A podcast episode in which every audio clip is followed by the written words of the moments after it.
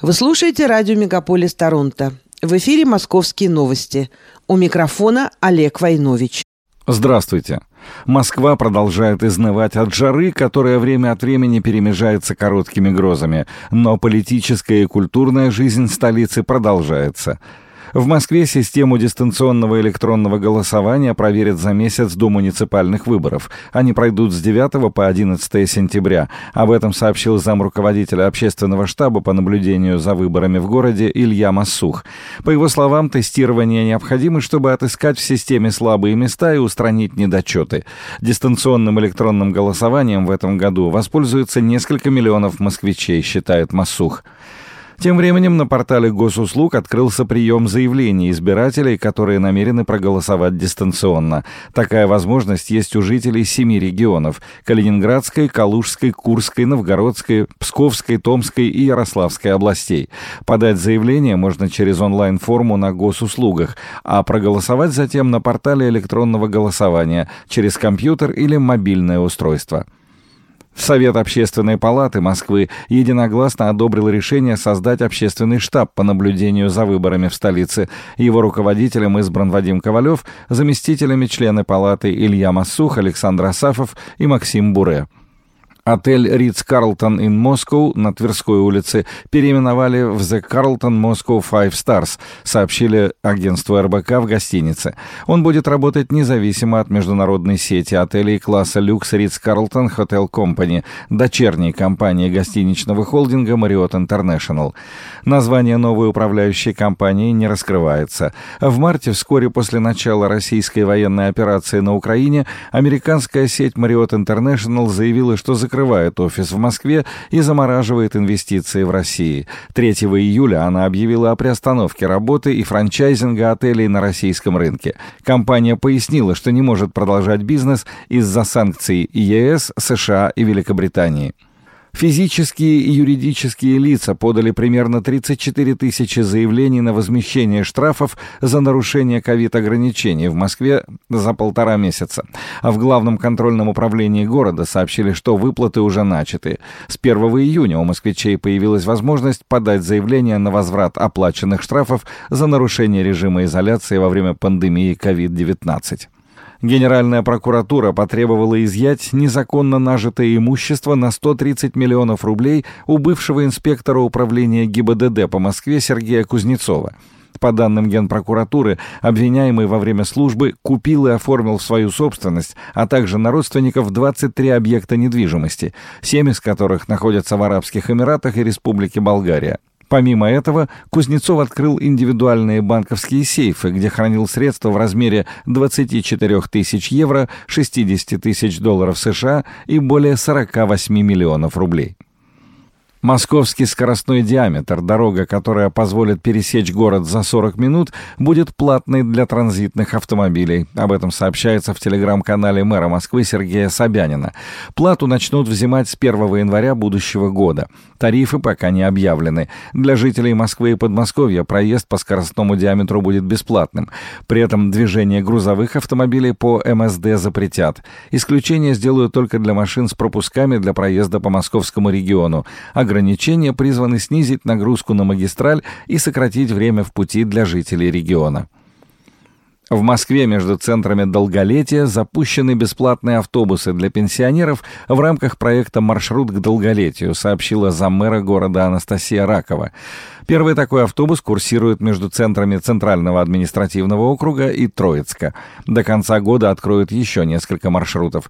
Для поездок пенсионеры должны оставить заявку в своем центре или по телефону единой справочной службы. Сейчас в Москве работают 52 центра московского долголетия, в которых организованы более полутора тысяч клубов по интересам.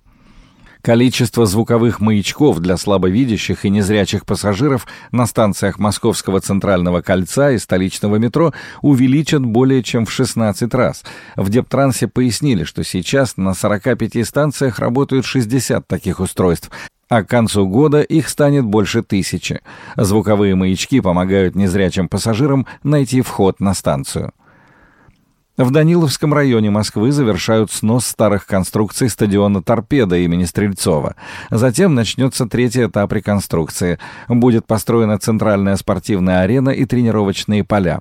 Пока инвестор ожидает разрешения на начало этих строительных работ, строятся пешеходные контрольно-пропускные пункты, раздевалки и тренировочное футбольное поле размером 40 на 60 метров. После завершения реконструкции центральная арена «Торпеда» сможет вмещать до 15 тысяч человек и будет соответствовать требованиям Российского футбольного союза. Министерство жилищно-коммунального хозяйства Московской области запустило на территории региона проект «Эко-такси» по вывозу мебели, техники и других крупногабаритных отходов. Специалисты приедут к жителям и вывезут вторсырье на площадке «Мегабак». Это в том числе пластик, шины, бытовая и электронная техника. Сервис по вызову экотакси запустили в марте на трех пилотных территориях. За четыре месяца удалось собрать почти 500 тонн отходов. С учетом достигнутых результатов принято решение масштабировать проект на весь регион.